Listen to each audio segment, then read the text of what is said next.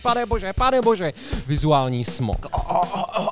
Dobře, vizuální smog. Pak přijdou komunisti, vyřeší ten problém. Takže to byl ten silný impuls k tomu začít s tím něco dělat. Pak byl teda ještě jako jeden můj impuls uh, s Jirkou Kájinkem. Ale to dokazuje, co říkal Georg Wilhelm Friedrich Hegel, že všechno dopadne dobře. Když na to budeme koukat s nějakým nadhledem, To je velice odvážná zkratka. Já mám otázku. budeme se optát, jaký nejčastější nadávky slýchává. Tak jenom se jako zamyslet, to úplně stačí a myslím, že pro tu vzdělanost té společnosti to udělá hodně.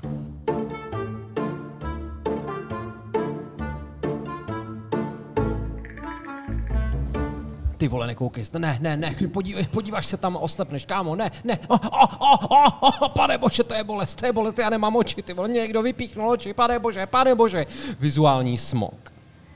Tak, dámy a pánové, je tu Jirka, ale kromě Jirky je tady ještě Vašek. Ahoj Vašku. Ahoj všichni. Vašek založil stránku Vizuální smog v Plzni. Máš radši Vašek nebo Václav nebo Véna? Klidně Vašek. Dobře, Vašek Cinádr, přátelé. Vašku, když jsi slyšel Filipův úvod, neměl jsi pocit, že spíš onanuje, než že se snaží upozornit na vizuální smog? Tak já mám občas jako na ulici podobné reakce, takže myslím, že si lehce zapřeháněl, ale zase ne Ne, tolik. ty tam máš tak, takový zvuk, jako o, o, o, o, o, o. To mě naučil To je- Mac Gruber ve filmu Mac Gruber ve své sexuální scéně. Takže jsem byl blízko. Možná. Vašku, mohl by si pro jistotu představit našim posluchačům termín vizuální smog. My spolu o vizuálním smogu teďka v jednom týdnu mluvíme už asi po třetí, takže se ti to zřejmě bude zajídat, ale mysli na to, že to je taková mise. Že teďka provádíš osvětu. Dobře, vizuální smog, zejména ten reklamní, o kterém si budeme bavit, protože nenutně to musí být reklamní, je nános přehnané reklamy, která obaluje město, město zadušuje a zapleveluje a dělá z něj, řekněme, reklamní katalog. A jsou to veškerý reklamní lavičky, plachty přes celé domy, vývězky, přelepené výlohy, uh, polepené tramvaje a trolejbusy. A tohle ten veškerý pelmel, který na nás útočí od chvíle, kdy vystoupíme z domu, tak to já považuji za vizuální smog. Pokud není to žádná hezká, jako ucelená, učesená definice, ale A existuje, když říkáš, že to za to považuješ ty, existuje třeba někdo, kdo se na odborný úrovni věnuje vizuálnímu smogu, že by na to konto napsal třeba dizertačku nebo magisterskou navazující práci. Ano, začíná to. Jako díky eh, vlastně, vlastně jedna diplomka podle mě v České republice tohoto téma úplně prostřelila. A to byla Veronika Rut Nováková, teď už Fullerová, která udělala překrásnou diplomku. Je to už 2014, tak? A tohleto téma absolutně spopularizovala. A na to konto vzniklo mnoho zajímavých diplomek, které se dívají na vizuální smog z mnoha pohledů, ať už z právního, sociologického, psychologického. A postupně to asi prostupuje i do odborné literatury, ale je- ještě je to jako na úrovni té akademický a, a diplomek. Jako těch podkladů, jako knižních, ještě asi, asi není dostatek, ale vzniklo pár moc fajn diplomek o vizuálním smogu. Jak když jsem poprvé slyšel pojem vizuální smog, tak mi hned asociovalo to marketingový pojetí, který už tady zaznělo. Ale zároveň jsem se později dozvěděl, že vizuální smog může být vlastně i znečištění města. Je vlastně to všechno, co nějakým způsobem narušuje ten veřejný prostor a je to neestetický. Dá se to takhle říct? Určitě, proto já jsem z toho vypíchnul ten reklamní, o kterém se tady v Plzni hlavně bavíme, ale vizuální smog může být jako totálně zabordelné město, přesýpající se uh, popelnice, nebo když si vybavím, nevím, indický město, tak je to vizuální smog třeba elektrických drátů, který jako totálně jako za, zaplní celé město. Ne, je to, je to cokoliv, co jako ti brání k vžití toho města a nemusí to být nutně reklama. Jako. Či to znamená, že ten smog, vizuální smog, je tady od jak živa? Dobrá otázka. Myslím, že, že, že má jako nějakou, jako po, když si uděláme nějaký historický exkurs, jo, to nevím, jestli tady jako s tím mám jako No, tak to jako stvořil Bůh vizuální smog. Ale je to asi v nějakých vlnách. Jako, tak první vlna je třeba, ta má příčinu třeba zrušení cechů v, v, no, na konci 19. století živnostenským zákonem, kdy se probudila nějaká individualita těch řemeslníků a ten cech už to jako tak nesvazoval a každý se chtěl jako projevit a každý si chtěl ten svůj krámek, tohle, to své pekařství jako zdůraznit tak to začalo narůstat. Další příčinou byla jako změna stavby celého města, kdy z těch starých, český, starých jako gotických domů, jak se začaly stavět prostě klasicistní a secesní činžáky, začal ten parter těch obchodů se zvětšovat, začaly se vyrábět, nebo technologicky šly vyrábět velký prostě skleněný výlohy a začalo to růst, řekněme, na přelomu 19. a 20. století a existují už jako práce z nějakého roku 1906, to byla první uh, nějaká jako ucelená práce, tehdy se to nemenovalo vizuální smog, ale o zamoření reklamou města a už tehdy si na to jako stěžovali, kdy prostě byl ten obrovský boom toho, toho podnikání. No a to samé se stalo po roce 89 a pádu železné opony a soukromém vlastnictví, kdy to zase jako se nastartovalo všechno obrovsky. A teď zase přichází doba, jak si říct, jako hele, brzděte, už je to jako možná trošku moc a pojďme si to tady udělat hez, trošku hezčí a skultivovat to. Takže kdyby tu s náma seděl nějaký kovaný komouš a obhájce normalizace, protože ty si řekl, že se po 89. s tím roztrhl pytel, tak by mohl říct, vidíte, za komunistů bylo líp. Vizuálního smogu nebylo tolik. Dalo by se? Já bych ho asi někam poslal, ale do toho se jako vůbec nemá cenu, nemá cenu pouštět. Ne, Já jsem jako... se naopak chtěl zeptat, jak to ovlivnil komunismus, vizuální smog, a teď to myslím spíš negativně, protože ta estetika mi přišla, šla stranou, ten socialismus měl spíš takový funkční charakter a úplně se nedbalo na to, jestli to zapadá ať už do té krajiny, anebo do toho estetického konceptu. To bude na dlouho tohleto, ale když to vezmu, uh, grafický design v době komunismu, uh, když si ře- řeknu, já nevím, třeba informační systém pražského metra, ty věci, co vznikly, ty, tyhle ty a, a grafika, třeba knižní tvorby a tak dále, tak byly na vysoké úrovni. Fakt to dělali jako dobrý lidi. Uh, takhle jako odděleně se to, se to nedá jako říct, ale myslím si, že to je to 40-letý přerušení nějaký jako vzdělanosti společnosti a vnímání estetiky jako takový, že spíš řešili jako absolutně jiné věci a existenciální a, neřešili věci kolem, neřešili veřejný prostor. Každý byl schovaný na tom, za tím prahem svého domu nebo na té své chalupě a neřešil nic jako společného nebo co, co bylo venku a absolutně jako rezignoval na nějaké jako péči o, o to, jak to, to má venku vypadat. A ty města byla, města byla jako šedý uh, a polorozpadlý.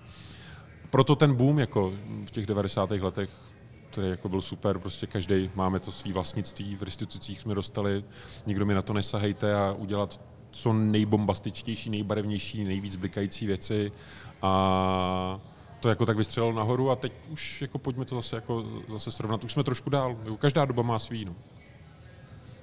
Já jsem si z toho komunismu dělal prdel z toho důvodu, že mě zaujalo, když si říkal, že už v roce 1906 se o tom třeba psali práce a my teď máme rok 2021 a já bych čekal, že takovýhle téma se v určitý moment vyřeší a potáhne se to generačně v tom dobrém slova smyslu, ale takhle to působí, jako kdyby to přicházelo v cyklech.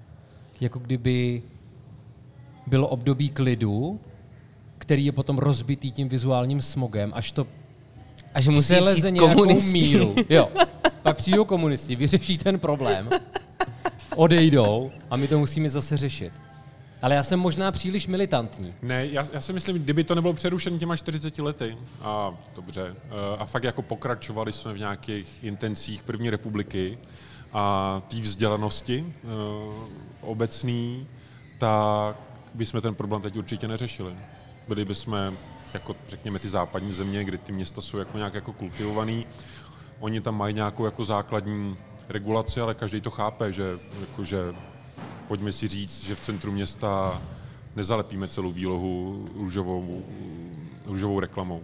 A přijde jim to naprosto normální, že to je jako někde určený a platí to.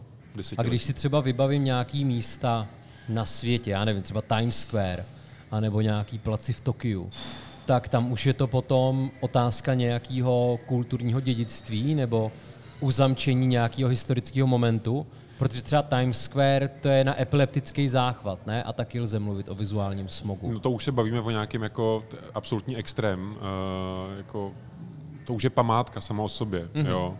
To jasně, ať je, ať je zachováno, ale když se podíváte do těch normálních ulic, ulic dál, tak to tam je, není, tam je to naprosto normálně kultivovaný. A ano, ten, ten argument typu jako proč bojujete proti reklamě a teď ti tam dají prostě ten tu fotku z toho Times Square, jo, je to jako nemístný srovnání vůbec. Já tady nechci mít jako Times Square na americký a, a tak dále. Jako to, to, to není ten srovnatelná velikost a srovnatelný města no, vůbec. No a jaký byl ten impuls, Vašku? Protože ty jsi ten, kdo, toho začal, kdo do toho začal šťourat jako první, ne? Alespoň tady v Plzni.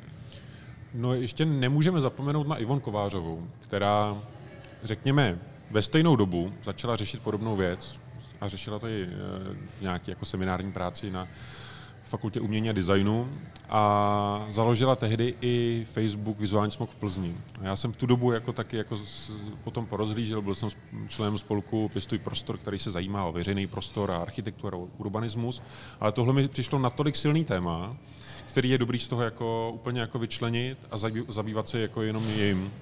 A zároveň mi to přišlo jako hrozně potřebný a srozumitelný téma. S tou Ivon jsme se spojili a tak vzájemně jsme se jako podporovali, protože ona už jako nevěděla, jak dál, ty stránky chvilku vedla. Já jsem jako měl plno jiných nápadů, udělali jsme si nějaký jako základní harmonogram, nějaký plán, jak to půjde do, do budoucna, jaký jsou ty cíle. A začali jsme, udělali jsme nějaké otevřené setkání lidí, kteří by o to měli zájem a každý jako řekl, ale mi se nelíbí to, to, to. A to byl nějaký ten úplný rámec, podle kterého jsme začali. Pak byl teda ještě jako jeden můj impuls uh, s Jirkou Kájinkem, ale to je takový jako... S Jirkou oso- Kájinkem si říkal? Takový osobní pří, No to je, my si ho rádi poslechneme. No Jirka Kájinek... Jirka, to je takový familiární, jste, jste kamarádi, Já se ho musím takhle asi odosobnit, nebo ne, nevím, a, abych o něm dokázal mluvit. Jirka Kájinek, který pár let zpátky se po celé Plzni se objevily přívěsy s billboardama pojízdný, a byli jako na místech u hlavních tahů, u silnic, prostě na neuvěřitelných místech a byli na pozemku města. No a v první chvíli mě jako napadlo, jako sakra, jak to mohl někdo povolit a tak jsme zač- začali psát na ty městské obvody, který toto spravují a na těch městských obvodech nám řekli, že o tom samozřejmě neví, že to je nelegálně umístěná reklama. To mě dopálilo ještě víc. Pak oni byli vždycky vyzváni k tomu, aby tu reklamu odstranili do týdne Oni jenom vzali v noci a převezli trošku na jiný pozemek dál. A tím to začalo na, na novo. Byli opět vyzváni zase a nic se nestalo. Si ukázalo, jak ta vymahatelnost toho práva je jako úplně bez zuba a to mě jako s proměnutím tehdy úplně nasralo a říkám, jo, tak do toho jako ještě víc šlápnout je potřeba a tak to byla taková jako osobní motivace, no. Že Počkej, jak to byl jako absolutní výsměch jako tomu, tomu systému, že prostě nějaký tady, tady soukromník prostě si umístí jako ne, nelegálně a ještě se vysmívá tomu úřadu, že to jenom pošle jako dál. A úplný vrchol byl, když potom eh, ona se jim jeden ten přívěs ztratil, ta konstrukce, a napsali do všech médií, eh, že jim byl odcizen billboard, to jako placový titulky na Krymy Plzeň, na, v, de, v deníku to bylo, nebo na Plzni CZ. A kdy prostě, že se jim 300 kilový billboard ztratil, jak je to jako hrozný, co si dokážou, co ty lidi dokážou ukrást. No a pak se ve výsledku ukázalo, že to jenom policajti tady na Slovanech, kdy to vadilo v té křižovatce ve výhledu, tak to odvezli na svůj dvůr. A oni, prostě, ač nelegální věc, tak prostě mají to odvahu jít na ty policajty a říct, jako, že jim to někdo jako sebral. Tak to bylo, to je taková jako takový vrchol. A byli to policajti k Ano, poli, policajti. Od Policejní stát.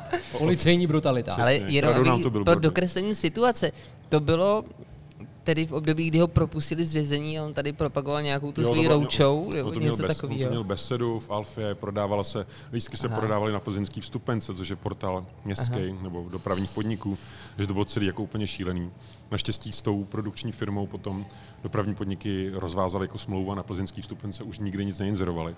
Ale to, že Jiří, Jiří Kajenek debata v Alfě plzeňská vstupenka CZ, tak to mě jako úplně... Uh, Takže to byl ten silný impuls k tomu to začít byl s tím něco silný dělat. impuls. No. Ale to dokazuje, co říkal Georg Wilhelm Friedrich Hegel, že všechno dopadne dobře a všechno má svoji odvrácenou pozitivní stranu, protože Jiří Kajínek je sice vrah, který ho propustili z vězení, Ale ale kamion. Venca na to konto rozjel vizuální smog v Plzni. A prosím tě, já mám otázku, jo. Protože můžeme o tobě mluvit jako o takové iniciativě z dola.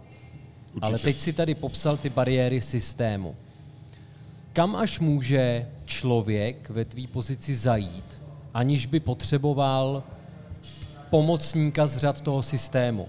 Třeba nějakou instituci, město, nějaký útvar, bla, bla, bla. No, no, tak na ty vrata může bušit jako naprosto sám, bez, bez kohokoliv. My jsme se nazvali iniciativou, ale úzce spolupracujeme se spolkem Pěstuj prostor, který má taky nějaký výtlak a taky naráží do těch vrat z té druhé strany s námi. Ale samozřejmě k tomuhle, všechno je to je systémová věc.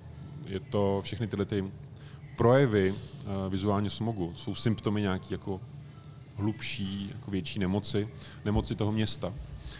A k tomu je potřeba ten partner. A nejlepším partnerem je samozřejmě politické vedení toho města, které o tomhle může rozhodovat a má mnohem silnější páky než uh, nějaký jako tlak ze spodu nás, kteří jsme nikdo. Že? A k tomu je potřeba ten partner, město. A kam až jako se dá zajít? To je jako těžká otázka, no. až, až, těm, až těm vratům, no. Takže, že, že to dál nejde, že my sami jako s tím systémem nepohneme a můžeme fakt jenom vychytávat ty jednotlivé věci, upozorňovat na ně a, a, navrhovat řešení, jak je léčit. A jestli nás někdo vyslyší, to už je na té druhé straně. No tady je eh, zajímavá situace, protože já jsem se chtěl zeptat na to, co můžeme dělat my pro to, abychom situaci zlepšili. Ale já nevím, jestli třeba mám kuráž na to někam bušit. Nemůžu třeba aspoň začít nějak jako polehoučku? Ně, něco? V našem podcastu, který je z poloviny básnický, pracujeme s polisémií. Ty nechceš bušit, Jirko? A myslíš, že by že to, myslíš, že by to, že by to fungovalo i tímhle tím Důležitou věc, způsobem? že možná jste by to chtělo, nechtělo nějaké bušení s důležitými politiky. No, Promiňte, Vašku. jsem vám do toho skočil. Já, já tě rozumím. Um, jedna věc je, co může dělat jako jednotlivec. Tuto ča- otázku dostávám jako často. Jedna věc je jako, že lajkuješ příspěvek na Facebooku. To je jako ta nejnižší úroveň. Mm-hmm. Potom ho sdílíš, ten příspěvek. Dobře. To jasně. Ale to po- ponechme stranou. A další věc je, že řekněme, že ta politická reprezentace, my všichni jsme voliči, a jsou to naši politici. A když se mi něco líbí, tak je chvalte. Jako eh, to politici moc často neslýchají, eh, ne, je pochvala. Když se vám něco jako líbí, něco se jim povede, jako napište jim, pochvalte jim to. Hrozně to funguje. A stejně tak funguje kritika. Říct, prostě, "Ale nelíbí se mi, jak je prostě, jak vypadají zastávky v starých 35 jak jsou polepený reklamama, jak jsou tam reklamní lavičky, pojďme s tím něco udělat. Slyšel jsem o iniciativě Vizuální smog v Plzni, možná byste mohli poslouchat. To je už jako další krok a taky jako může, může pomoct. A, a už to taky říkám docela často, že já nevěřím na úplně osvícené politiky, které jdou do politiky s nějakou vizí, a, s vizí na jedno volební období, 10 let, 20 let, 30 let, nastaví ty procesy, tu cestu a potom už s nima nebo bez nich se to nějak jako začne naplňovat. A, ale je to spíš nabídka poptávka. Něco jako poptat a když to poptává dostatečné množství lidí, mimo jiné voličů, tak se může něco stát. Já bych se vrátil k tomu týmu termínu nemoc, protože to působí biologickým dojmem. Mohl by si na naše posluchače vytáhnout nějaký odborný argumenty, proč je ten vizuální smog špatně? Protože my víme, že ta estetika je až jedna z posledních věcí v řadě. Že jsou tady nějaký parametry, který ten vizuální smog má a jsou škodlivý. Já ten zdravotnický příměr jako tak použil, protože teď to mají strašně, strašně všichni to mají rádi za poslední půl rok ty zdravotnický příměry a každý se v tom vyzná, že? jo. Mhm. Ale my si jasně, mm, ta debata nesmí sklouznout k tomu k subjektivnímu líbí, nelíbí, a, a, protože na to je argument, každý má jiný vkus. Mně se to třeba líbí, líbí se mi, jak to tady stroboskopicky ta opravna mobilů a, bliká a často se na ní chodím dívat. Je to možné. Ale řekněme, za všem by měly být jako data a, a výzkumy. My se můžeme bavit o nějakém jako prastarým jako výzkumu o teorii rozbitého okna. A to znamená, že když je město kultivováno a, a není, leží tam odpadky, není posprejováno, nejsou rozbitá okna, tak lidé se v tom prostředí chovají lépe. Tráví v něm více času, utrácí tam více peněz a majitelé těch nemovitostí si můžou říct o vyšší cenu nájmu. Takže je to pro všechny prospěšný. Ve chvíli, kdy uh, já tam nechám posprejovanou zeď, rozbitý okno, vysypaný koš, tak s největší pravděpodobností se to začne násobit. Já tam půjdu, je třeba relativně kultivovaný člověk a s větší pravděpodobností se může stát, že ve slabé chvilce odhodím nějaký odpadek, protože to prostředí není hezké. A existují prostě studie, že máš dvě srovnatelné ulice, jedna je jako, fakt jako opečovávaná a druhá méně. V té jedné prostě ty lidi, ty zanedbaný, mají klapky na očích a snaží se to co nejrychleji proběhnout a podvědomě tam netrávit svůj čas. Protože můžeme se bavit o nějakém jako, jestli to je jako něco skrytého v nás, ještě jako pravěkýho, že někde, kde cí- necítíme úplně bezpečně, tak tam nechceme uh, dlouho trávit čas a ve chvíli, kdy ta ulice jako je pěkná, tak se i ta skladba těch obchodů, i těch lidí se tam po chvíli jako zlepší. To se právě můžeme bavit. Já si myslím, že klíč ke všemu je v Plzni americká. Americká třída jako naprostý jádro a nejfrekventovanější místo a ve chvíli, kdy americká bude vypadat dobře, tak už to potom bude z dobrý.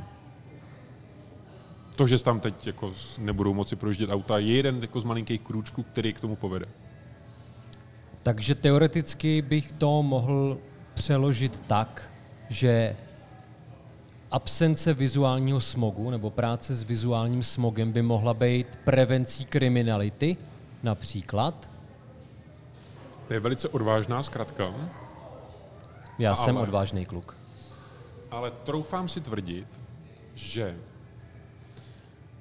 absence vizuálního smogu a kultivace veřejného prostranství, ano, vede eh, k vyššímu pocitu bezpečí na tom místě a tím pádem eh, ve výsledku i k nižší kriminalitě. Ano. Nemyslím si, že třeba, když už jsme u té americké třídy, kde mnoho lidí uh, uvádí, že se tam necítí bezpečně. To je to místo, na který si jako lidi vzpomenou, se jich lidi ptají, jaký je problém v Plzni. Všich- A všichni buď řeknou tu kriminalitu, ale to bych spíš spojoval s tím pocitem bezpečí, nebezpečí.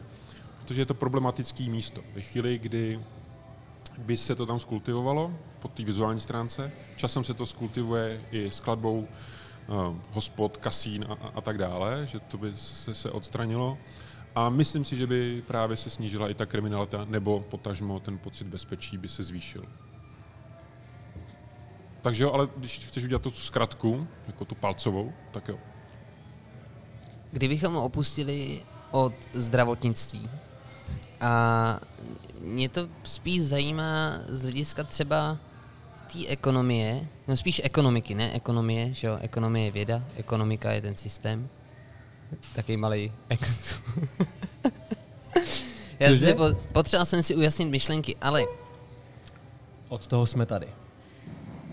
Já jsem tedy pochopil, že ve chvíli, kdy se o řekněme, nemovitosti budeme líp starat, může i ten ekonomický dopad být mnohem vyšší. Ty zisky, že jo? To je taková vlastně, že to není prvoplánový, že lidi naopak si myslí, že když ten prostor do mrtě rozprodají třeba pro billboardy, tak a, z toho budou víc těžit a tedy když na to budeme koukat s nějakým nadhledem, tak naopak by ty nemovitosti mohly získat vyšší hodnotu tím, když ten vizuální smog na nich nebude přilepený. Tady ti do toho skočím jenom s velmi zajímavou věcí, že v Čechách jsou demonizované třeba sociální dávky, ale kdyby my jsme zařídili, aby ty lidi, kteří pracují v šedé ekonomice, pracovali normálně a platili daně, tak by na tom ten stát tolik vydělal, že už by nikdo neřešil sociální dávky. A tohle si mi tím připomněl.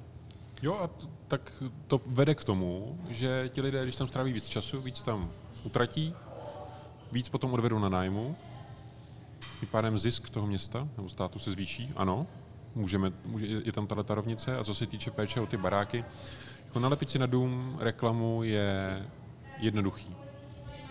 Obvyklý ten, pro, ten eh, argument je, já si vydělávám na tu opravu toho domu. Kolik to tak stojí? Máš, máš přehled? Klasický billboard za pronájem i s tiskem standardní, když nepočítám úplně centrum, kolem 6 tisíc. Měsíčně. Měsíčně stojí klienta Mhm. a ten majitel, kolik z toho dostává, tisícovku max. Jo. Tisícovku? Podle mě jako, ne, nebo To je to že, moc to- není. že, že, že, že, ty ceny se ne, jako nepohybujou, protože máš majitele nemovitosti, máš majitele billboardu a pak máš tu agenturu, která si zase sebere zatisk, výlep Jasně. a tak dále, anebo to, že to, že to marketingově někde prezentuje. Jako ty výdělky nejsou veliký. A přesto ve chvíli, kdy máš ve městě, řekněme, proluku, kde chybí dům, a máš tam v těch volných štítech, tam máš prostě tři, čtyři billboardy, tak se snižuje pravděpodobnost, že to bude někdy jako zastaven, že to město jako se stane uceleným, protože to je jako úplně easy příjem jo, a nemusím, nemusím to řešit, nemusím řešit nějaký development, výstavbu, prodejnost těch nemovitostí a tak dále. Ale to takhle se město netvoří, že jo. Ale myslím si, že to má jako odstranění vizuálního smogu, tak má jako ekonomický přínos pro město. Jo? Zase zkratková, zkratkový palcový titulek. No, po to se podepíšu. No a není to tím pádem problematika půdu sebezáchovy? Víš, že ty lidi, kteří třeba pronajímají ty billboardy, se strašně bojí toho kroku vedle, kroku bokem.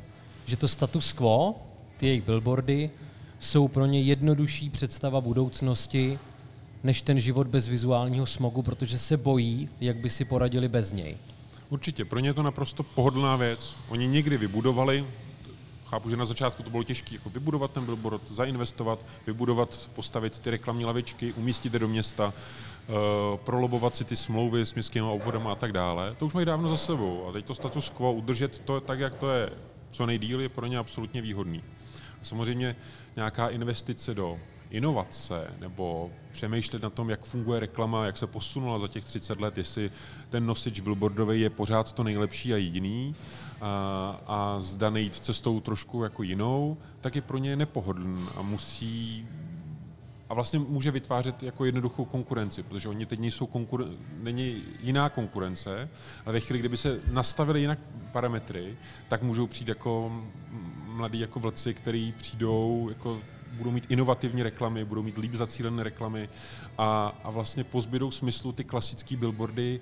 Eh, Na Rokycanský je na kilometru a půl z obou stran dohromady třeba 120 billboardů a větších ploch. A ty klienti pořád si myslí, že když si tam umístí dva, jeden, dva billboardy z každé strany, tak to jako k něčemu pomůže, jako vyšším ziskům. Ne, ten, aby měli nějaký zásah, tak je musí obalit pětinu třeba. A napadlo ti někdy, že když se sundá billboard z některých domů, tak to může být vlastně ještě horší, než to bylo s tím billboardem? Ne, i když dům je špinavý, tak, tak je pořád lepší, než obalený billboardem. Co třeba taková jateční. Jo, tam. Co bude to chráněná památková oblast, kámo, vole. Tu má atmosféru jak svině. Ne, ale jako abych, abych jenom nenasazoval na ty agentury. Jo. My jsme se jim to snažili i vysvětlit a myslím, že jako mnozí to, mnohé to chápou, že eh, já za, za prvý, nechci nasazovat na 90. léta, jo. tady se říká, že to tady vypadá 90. nebo jako někde. Těch ploch je tady mnohem víc než v 90. letech. Je to dosáhlo úplně na nějakou jako hranici snesitelnosti. Když jsem se podíval na nějaký záběr z 90. let z Plzně, tak rozhodně tady ty, ne, ty reklamy nebylo tolik. Prostě jenom vyplně každý volný prostor a je to jako úplná komercionalizace veřejného prostoru do naprostý jako posledního špendlík, špendlíkové hlavičky. Uh, to, je, to je jedna věc a mysl, ještě k té reklamě, nám nejde o to tu reklamu odstranit. Samozřejmě musí se někde inzerovat uh, důležité věci, můžeme se bavit, jestli já nevím, třeba produktová reklama na sekačku patří do centra města. Jo, za mě ne. Ale jako kulturní akce, a, tak rozhodně musí se někde moc prezentovat. Ale ta cesta je v míře a formě, a aby ty plochy byly exkluzivnější. Bylo jich míň, aby prostě byla potřeba mnohem menší počet těch ploch, když já chci zasa- udělat nějaký jako zásah, aby to viděl nějaký počet lidí, tak mi k tomu potom bude stačit mnohem méně ploch. Víc za ně zaplatím. Ta reklamka jako nepřijde o ty peníze, ale budou nějak vypadat ty plochy a bude jich míň a budou klidně jako stát víc. No jo, ale co ty inzerenti, že jo? Takový Filip, který dělá pět akcí týdně, dobře, čtyři, Kolikrát jich mám i deset týdně, Dobře. kámo. tak třeba toho by to mohlo zrujnovat, že jo? Ve chvíli Filip není ještě velká produkce. Zatím říkám, zatím jo. Zatím není velká No ale produkce. na billboardu už jsem byl, kámo. No to, je- ale to nebyla tvoje akce. A furt jsem. Filip naštvaně odchází. A ve chvíli, kdy to uděláme, uděláme exkluzivně, tak ty ceny zákonitě půjdou nahoru. Já chápu, že reklamní agentury na tom budou vydělávat pravděpodobně stejně, ale co ty drobní inzerenti, co, jak, jak ty se k tomu dostanou? Víš, já to říkám z A mají pozice dneska toho, na to, aby si pracuju- zaplatili ty billboardy třeba? Dneska, Není to už dneska, teďka projekt těch větších hráčů? Ne, ne, ne. Ne, pořád mají na to, aby si platili ty reklamní plochy. Sam tady Venca říkal, že je to 6 tisíc za billboard plus minus. No ale když si koupíš ten jeden, tak je to úplně jako zbytečný. To je stejné Ne, jako, jasně. když si ne, tady ne, s s tím já souhlasím, ale zároveň je to hodně, když si vezmeme třeba volby, že jo, jak je to totálně pokrytý všude. A už v tuhle tu chvilku je vlastně nemožný získat ten prostor ve volebním období. A říkám si, když těch míst bude ještě mín, tak co my, a teď mluvím za sebe jako marketák, jako člověk, který tady tyhle ty kanály využívá, tak já vím, že by to mělo na určitý segment velký následky. Že si myslím, že by pak ta kultura naopak mohla trpět, že jo? Ten takový underground, který neví, no, alterna, která nevydělává tolik a nemá ty prostředky na tu inzerci, tak vlastně pro ní by to mohlo být podobné, jako máme na internetu PPCčka, tak vlastně ty velký hráči dávají tak obrovské množství peněz za proklik, že ty malí musí jít po tom okraji a paběrkovat, aby vůbec jako měli nějaký ty online zisky. A proto mě jenom zajímá, jestli by nebyla možná cesta i nějakou formou regulace, což nevím, jestli jde.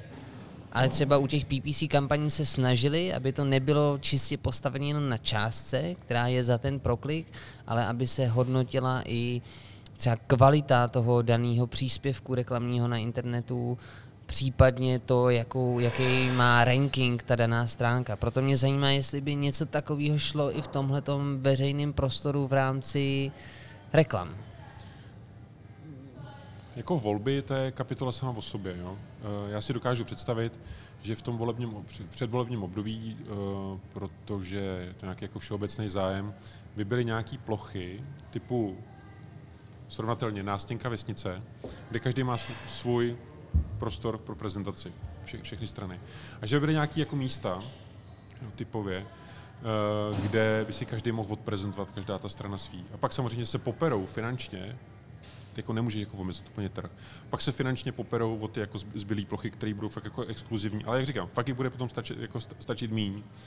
A co se týče té tý kultury, to je do, dobrá, dobrá věc, protože to se samozřejmě taky ozývá. A kde my budeme jako inzerovat? Uh, já si myslím, uh, takhle. Uh, já jsem i v kulturní komisi města a, a vidím, když se rozdělou ty peníze, jak, jaký množství peněz uh, město přispěje kulturní nějaký akci a oni z těch peněz koupí tu reklamu na pozem, na, nevím, uh, třeba výlepní plochy, které jde prostě do nějaké firmy a ty plochy jsou na městském pozemku. A ta firma vlastně za to platí třeba 55 korun měsíčně za ten pronájem, ale vyrejžuje z toho jako úplně, úplně něco jiného. Dokážu si představit, že je to podobně to jako v Praze, že budeš mít svý kulturní plochy, Mhm. kde uh, vlastně ty nebudeš muset takhle jenom točit ty peníze, kde výlep nějakých jako kulturních akcí bude jako zadarmo. Nebo za nějaký jako úplně jako nákladovou, nákladový uh, Jakože budeme mít taky revíry. Tak a, a bude Aha. to na dobrých místech, jo. Klidně. Aha, aha, Kulturní chápu. prostě plagáty jsou, jsou jako v pohodě, ale nebude to uh, výrazně zelený plagát na koberce. Mhm, uh, Chápu, to Tak znamená, tak. že určitý reklamní místa by mohly být jenom pro kulturu, určitý by mohly být pro nějakou produktovou reklamu a zbylý... Produktová reklama do centra neplatí, ne, ne, vůbec jako nepatří, podle mě. A co kdyby jsme na to šli úplně jinak, jo? Co kdyby jsme taky nechali nějakou odpovědnost na těch příjemcích, už na těch lidech, kteří o tu kulturu mají zájem a tak si sami hledají, kam a na co půjdou. Ne jim to furt jenom spát. Já mám pocit, že my necháváme to lidstvo úplně spohodlnět. Já si myslím, že A oni to jsou zahlcený, že to není tak, že by, že by úplně byli pohodlní, ale já třeba kolikrát nejsem schopný dohledat ani tvý akce. No to tak to se oni- málo snažíš, A to oni, a, ne, a pak koukám na tvůj profil, kde si ji najdu. Ale já třeba skrze to online vyhledávání mám problém dohledat nějaký věci. No tak se můžeš ozvat tomu člověku, který ho chceš vidět, ne? Být v kontaktu se svojí hvězdou, se svojí láskou, se svým miláčkem. My to Ne, to- chceme. Oni, oni všechny věci, když budu chtít jít třeba na koncert Oasis, tak jim určitě napíšu, když jste tady v Plzni a oni mi s radostí odepíšou.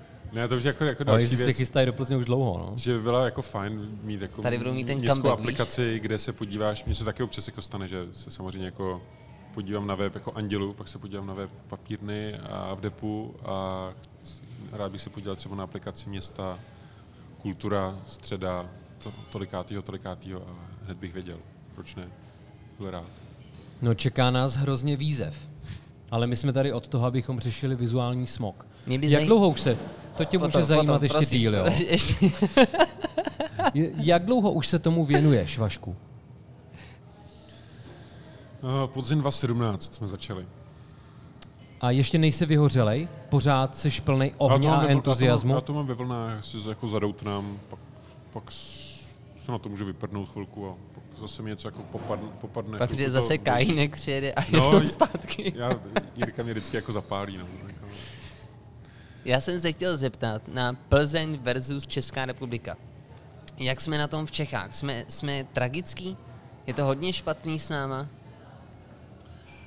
Mm, ne, myslím, že ne. Že, že to je srovnatel, srovnatelně velký města nebo podobně velký města, který mají hlavní průtah městem, tak jsou na tom stejně. Stejně dobře nebo stejně špatně? Stejně špatně. Tady, tady prostě je to tím, že tady, tady ta Klatovská, že je tady ten průtah kolem pivovaru a ta reklama je potom přizpůsobená tomu řidiči, který jede 50 km rychlostí. Takže to musí být větší, barevnější, nápis mm-hmm. ještě jako monstroznější. Protože nechceme, aby se koncentroval na cestu, ale na billboardy. Přesně tak. A, a úplně nejlepší je, je jako zabloknout v té koloně, aby na to jako koukal. hodinu počkat, třeba. ale Filip teď uhodil hřebíček na hlavičku, protože to není tak dávno, co se museli stávat billboardy z dálnic právě kvůli pozornosti řidičů.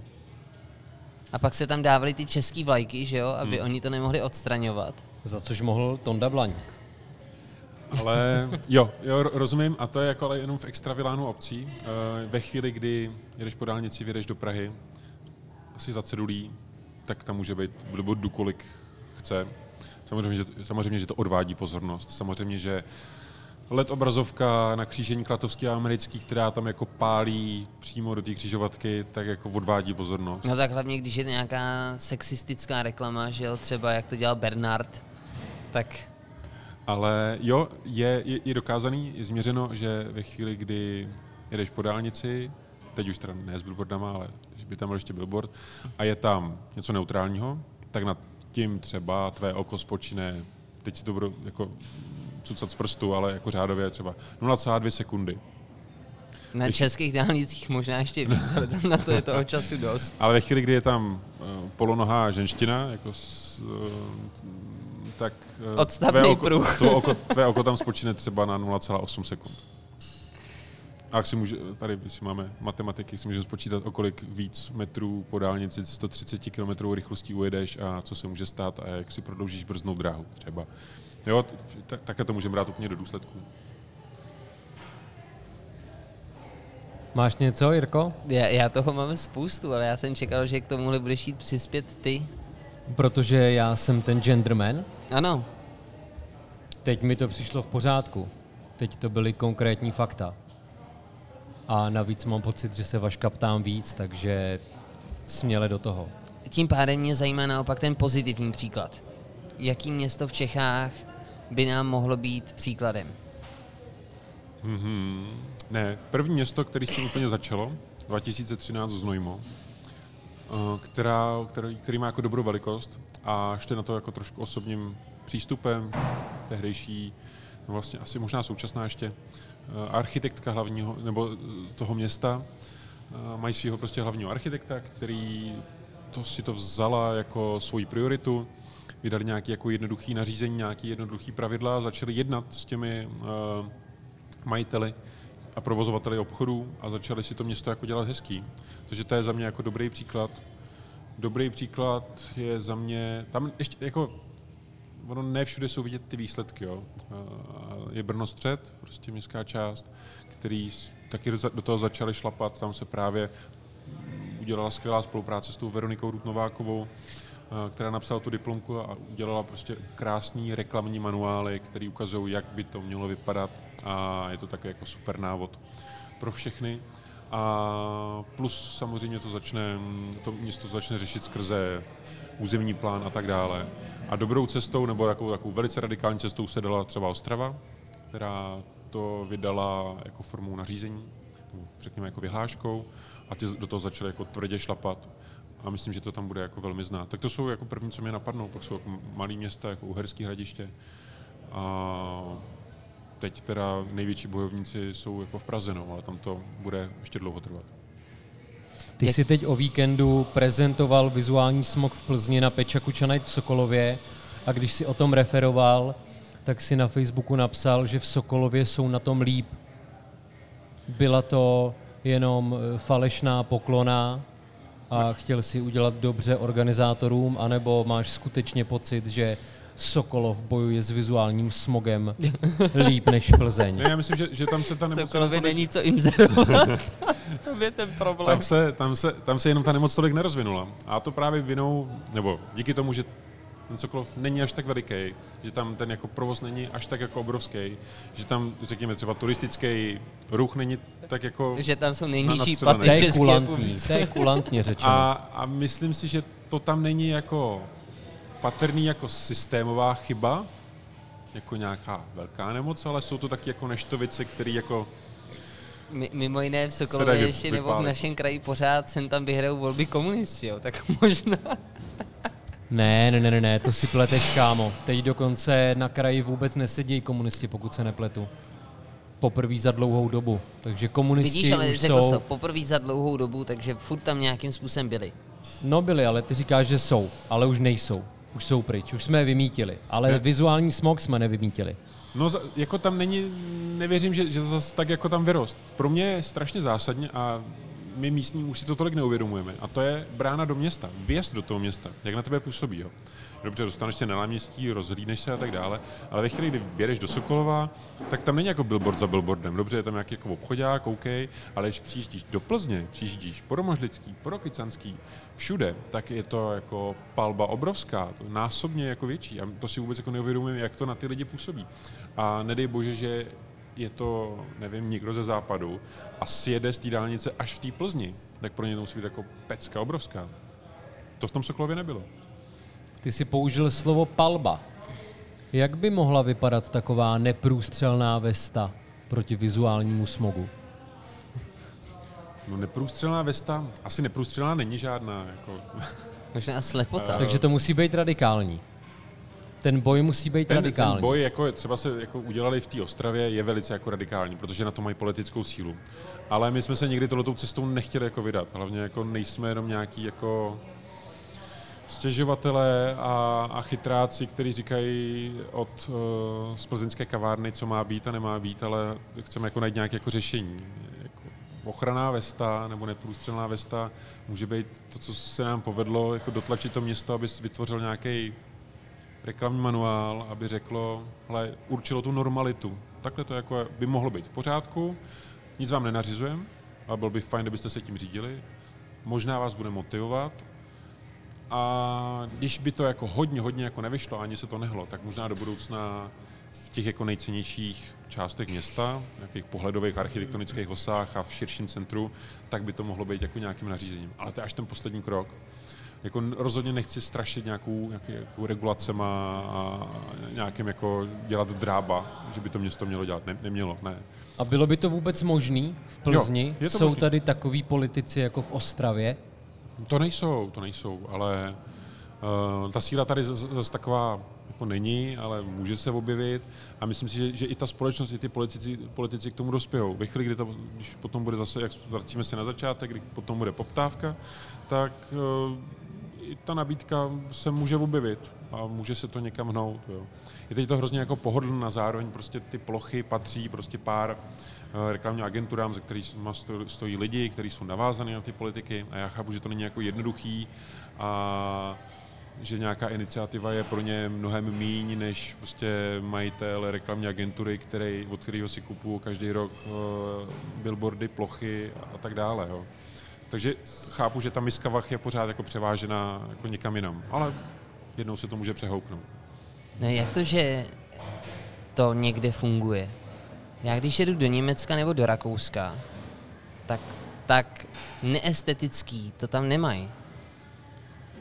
No to, jsme, to se zase vracíme na ten začátek. Tam, řekněme, ta kultura estetická je nepřerušená těma 40 lety toho komunistického vývoje, nebo té stopky, to nebyl vývoj. Ale takže tam jsou navyklí, že, že to tak nemá vypadat. A myslím, že i společenský je tam nějaký společenský tlak, kde ve chvíli, kdybych já si tam odevřel v obchod a celý si ho polepil, tak mě i společensky, jako mi to dají dostatečně najevo, že takhle jako ne. A myslím si, že to bude mít i vliv na to, kolik budu vydělávat v tom obchodě třeba. Dobře, počkej, to znamená, že za to si může naše řeknu. mentalita?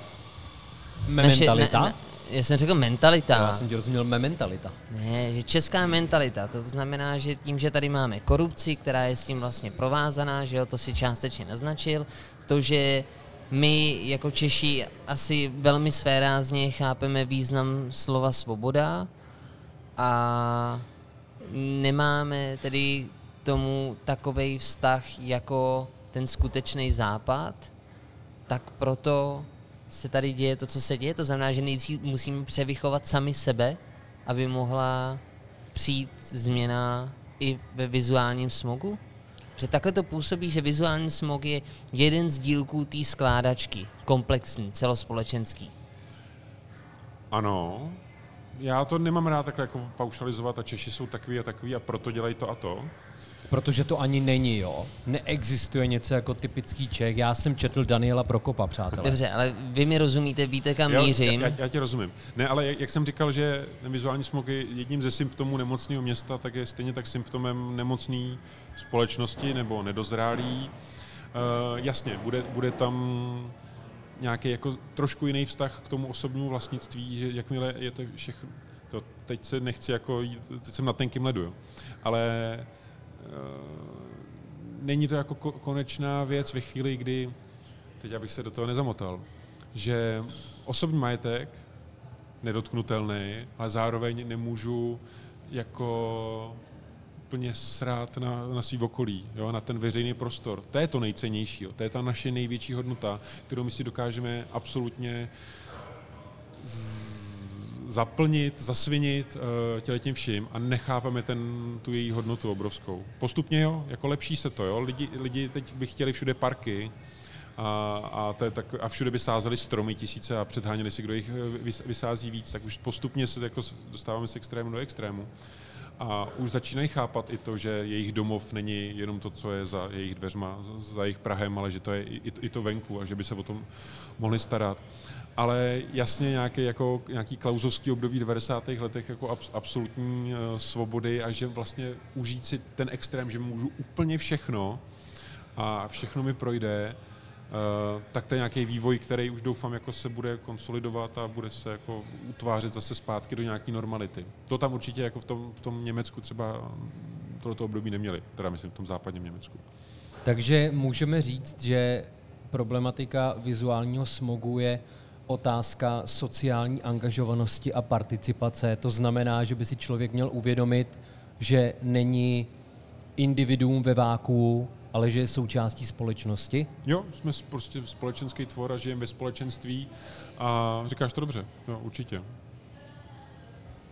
My jsme hrozně chytrý, jo. To já, bude, já, já to nemám rád to jako bude můj takovýhle- claim. Jaký je mentorování a, a říkat, A tak jako, co si máme počít, jako když jsme chytrý? jak my jsme dobrý, ale jako je to potřeba říkat taky, no. Ale jako, Já si myslím, že kdyby to takhle Filip říkal lidem, tak mu nebudou rozumět.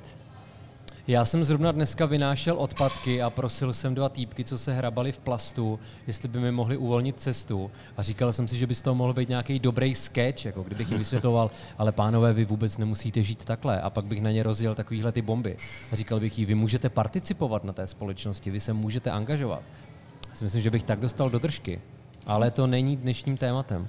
My Je- tady máme Vaška Cinádra a ten se věnuje vizuálnímu smogu. Už ti někdy někdo chtěl za to dát do držky? Třeba právě z těch kamarádů politiků, když jsou s nima ty politici věcí, větší kámoši než s tebou. Takhle jako explicitně to nebylo řečeno. Jo, dočkal jsem se pár anonymních e-mailů, Co v nich bylo? no, že to je jedno. A ne, nikdy nebyla žádná jako výhruška. Je Pár jako Ale pomluvačných... hezký to nebylo teda. Nebylo to, no, jakože jsem Nezačínalo to vážený pan. zastydlej komunista a, a, že bych chtěl nařizovat, co má kdo dělat a, a, a, a tak dále. A že mám sám máslo na hlavě a Že jsi zastydlej komunista. Já jsem se chtěl celou dobu Nebo zeptat. neomarxistický něco. já Mě to už- víří v hlavě, jestli je vizuální smog pravicový téma. No to bychom se museli zeptat Václava Klauze, ale A on by jistě rád odpověděl. To nedokážu odpovědět. No takhle. Za mě ano. Protože, do, dobře, když už to takhle jako rozebíráme, tak já jsem ekonomicky spíše vpravo. A věřím na sílu... Já to vím. Ekonomicky si vpravo a sociálně si A, vlevo. no to, je, to, je, to už je další věc, ale já věřím v sílu trhu. Jo. Já nechci být jako neomarxistický levičák, já to nesnáším tohleto, jo. ale věřím, že tam ten trh si s tím poradí, že ty firmy, obchody začnou vnímat to, že, nebo i ty majitele těch domů začnou vnímat to, že je strašně důležitý to, jak se prezentují na venek. A že to může ovlivňovat i můj výdělek a moji váhu na trhu. A myslím, že dřív nebo později k tomu jako dospějou, dospěje drtivá většina. Tohle ten náš, jako ta iniciativa, to má jako trošku popostrčit, protože my jsme v začarovaném kruhu. Já uh, bych byl úplně neznalej, uh, otevřu chci si otevřít obchod v, cen, v centru Plzně na americký a z jedné strany mám růžovou, růžový obchod s polepenýma tyrkisovými prostě nápisama, kde je prostě sleva ponožky a tak dále a, a vedle nějaká, nějaká blikající reklama, tak se prostě budu chtít jako připodobnit a podvědomně si budu říkat, jestli bych neměl je jako ty okolní ještě překřičet. Když, to, když by to bylo jako srovnané a na jednom bylo napsáno, že tam je second hand, na druhém, že to je hospoda ta a ta, a na tom mým by bylo napsáno nevím, opravna telefonu, tak to bohatě stačí. Tu informaci ten kolem jdoucí dostane úplně stejnou a nemusím vytvářet jako to, ten světelný vizuální smog. A teď nevím, co jsem chtěl říct. No myslím si, jako, že k tomu dospějou všichni, takže věřím v neviditelnou ruku trhu a takže může to být jako docela pravicový téma a hlavně zatím jsou ty čísla, jako ty ekonomicky vyčíslitelné čísla, že to může být jako výhodný. Jo. A tak řekněme, že to je centristický téma. Jaký je nejčastější argument odpůrců? Odpůrcům. Uh, jasně, ta nedotknu- nedotknutelnost osobního majetku, že můžu si dělat jako cokoliv, to je jedna věc.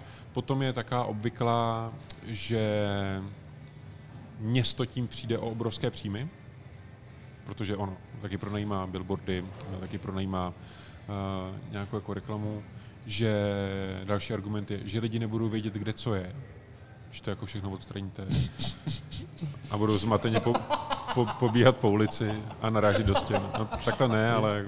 To je skvělý. A co ještě? Jo, že se uh, odstraní, že to bude všechno stejný a černobílý. No, ale, no, je, je, Jako, že to bude vlastně vošklivý. že to bude vošklivý a že to bude, protože uh, to ale ne, to je docela jako zajímavá obava, kterou t- je důležitý taky jako, vy, jako vyvrátit, protože když eh, se někde objevují jako příklady dobré praxe, tak jsou to většinou takový ty vy- hipsterský kavárny, které většinou jsou černobílí.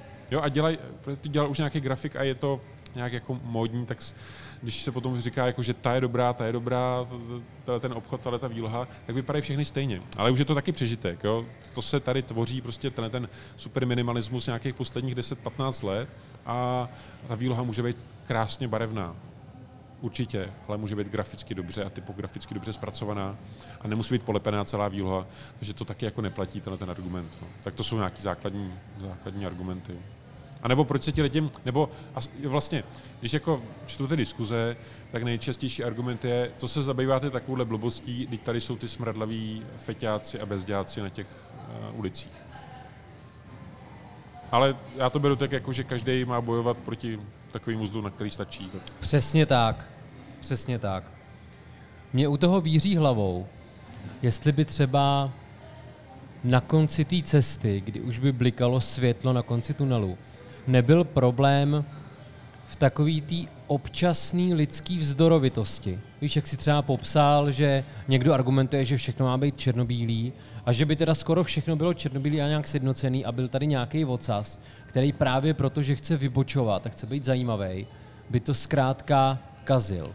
No určitě. Takový si vždycky najdete nějaké jako součást společnosti, že nebudeme ovce a to je ten, jako, co se chce vyčlenovat z té společnosti a, ne, nechápe se jako společenský tvor, ale jako se skupení individualit. Proč ne? Ale jako v nějaký jednotky se snesou. To město to snese, ale ve chvíli, kdy je to 90%, tak uh, je to jako velká síla. No. My jsme se v jednom z našich dílů s Jirkou věnovali problematice štěstí a já když jsem studoval ekonomii štěstí, tak dokonce v některých zemích bylo v plánu, nevím, jestli to zrealizovali, že chtěli lidem platit kognitivně behaviorální terapii. A mně napadá, jestli by se problematika vizuálního smogu nedala řešit tak, že by nastoupili psychologové a terapeuti a psychiatři. Já Že by se to řešilo po týdle lince. Tím bys vyřešil asi všechny problémy, no ale co bychom pak řešili zase, že? To by se vyřešilo všechno určitě. Takže člověk potřebuje mít téma, potřebuje mít problém. No samozřejmě, ježíš. Já se děsím toho momentu, až, až to tady bude krásný všechno a, a dokonalý a co budu dělat, pane bože. Já jsem nedávno organizoval kvalifikaci na mistrovství České republiky ve Slam Poetry v Liberci a jeden týpek měl svůj výstup postavený jenom na tom, že furt dokola opakoval je mi nablití z té všudy přítomný krásy. Takže ten byl možná napřed. Jo, takhle vychodil po ulicích, no. Bože, nemám co pomlouvat a dělat chytrýho, jo. No ale já si říkám, jestli by, jestli v podstatě cílem tvý iniciativy není to, aby ta iniciativa nebyla. Ano, jo, to je dlouhodobý cíl, aby jsme zanikli.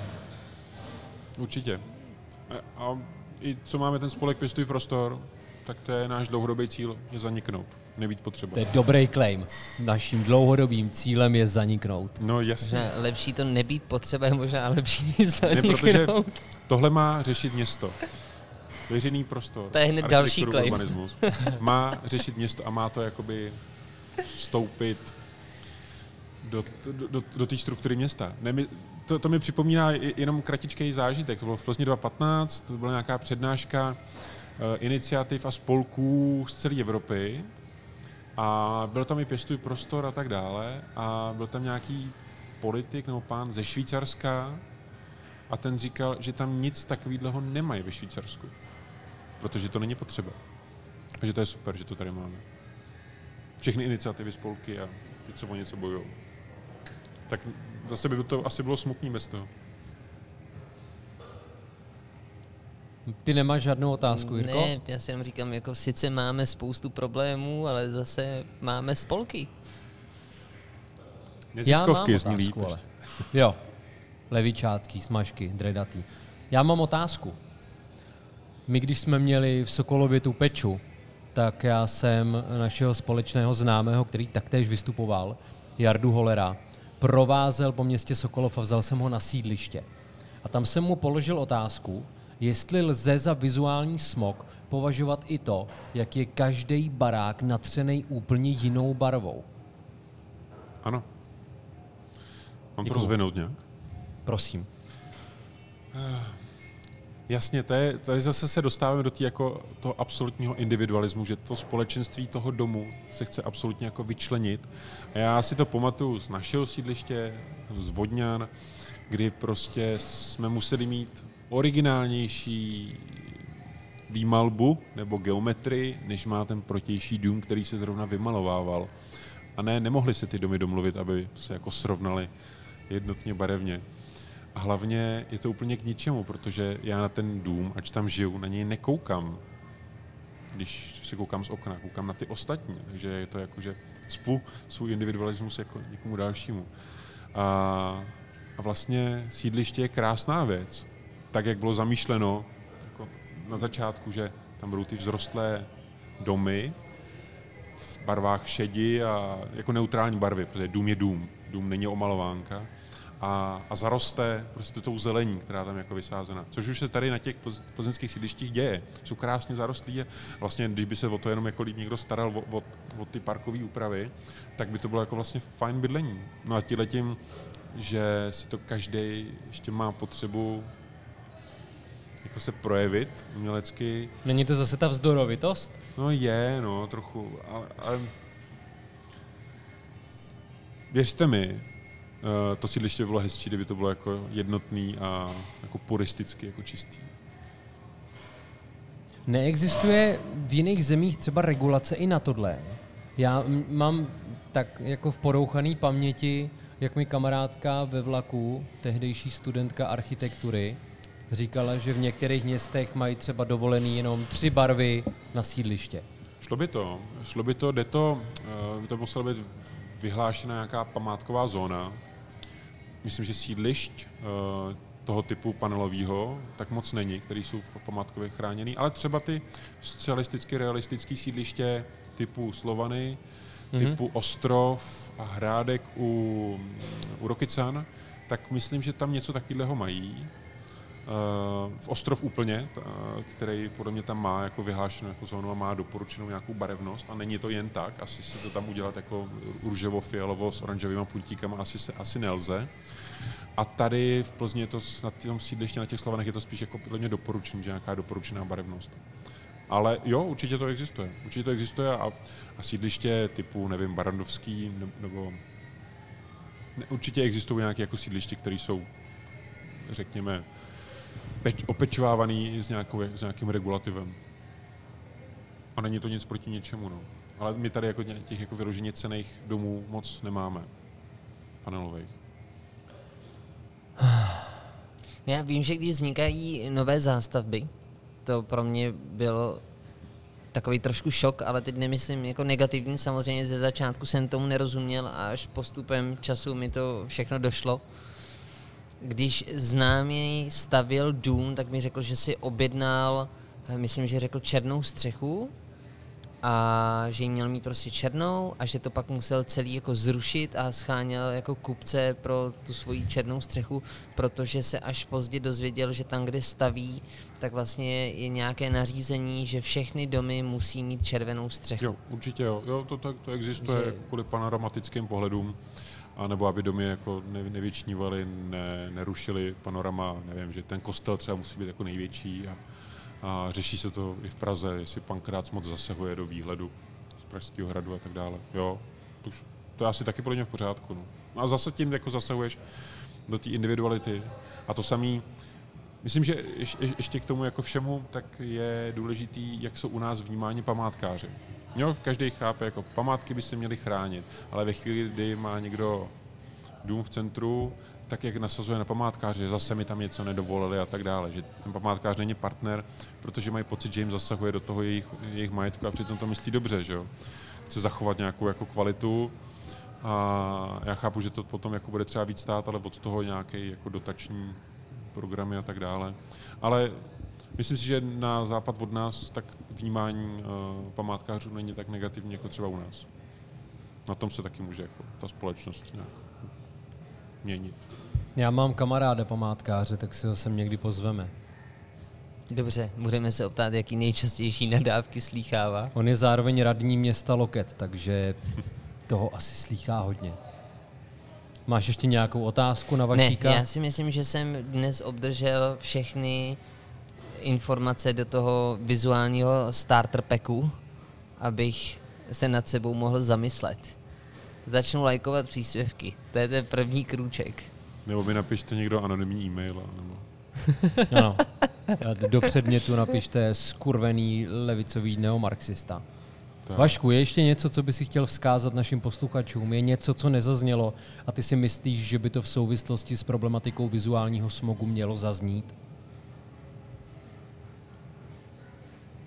V sobotu myslím, že v jsme 10 řekli úplně večer slaz, sraz na americký jdeme Já myslím, že, že jsme řekli úplně všechno, ale jenom takové jako doporučení, zkuste si stoupnout na tu ulici, nějakou frekventovanou, jenom se na chvíli zastavit a kouknout, a zvednout tu hlavu a podívat se jenom jako o těch, těch 360 stupňů a tak jenom se jako zamyslet. To úplně stačí a myslím, že pro tu vzdělanost Ano. té společnosti to udělá hodně, když to udělá každý.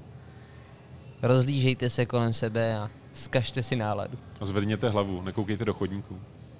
Vašku, děkujem. Já děkuju. Konkretizuji, děkujeme Vašku Cinádrovi, nikoli několikrát skloňovanému Vaškovi Klauzovi, protože tomu neděkujeme vůbec za nic.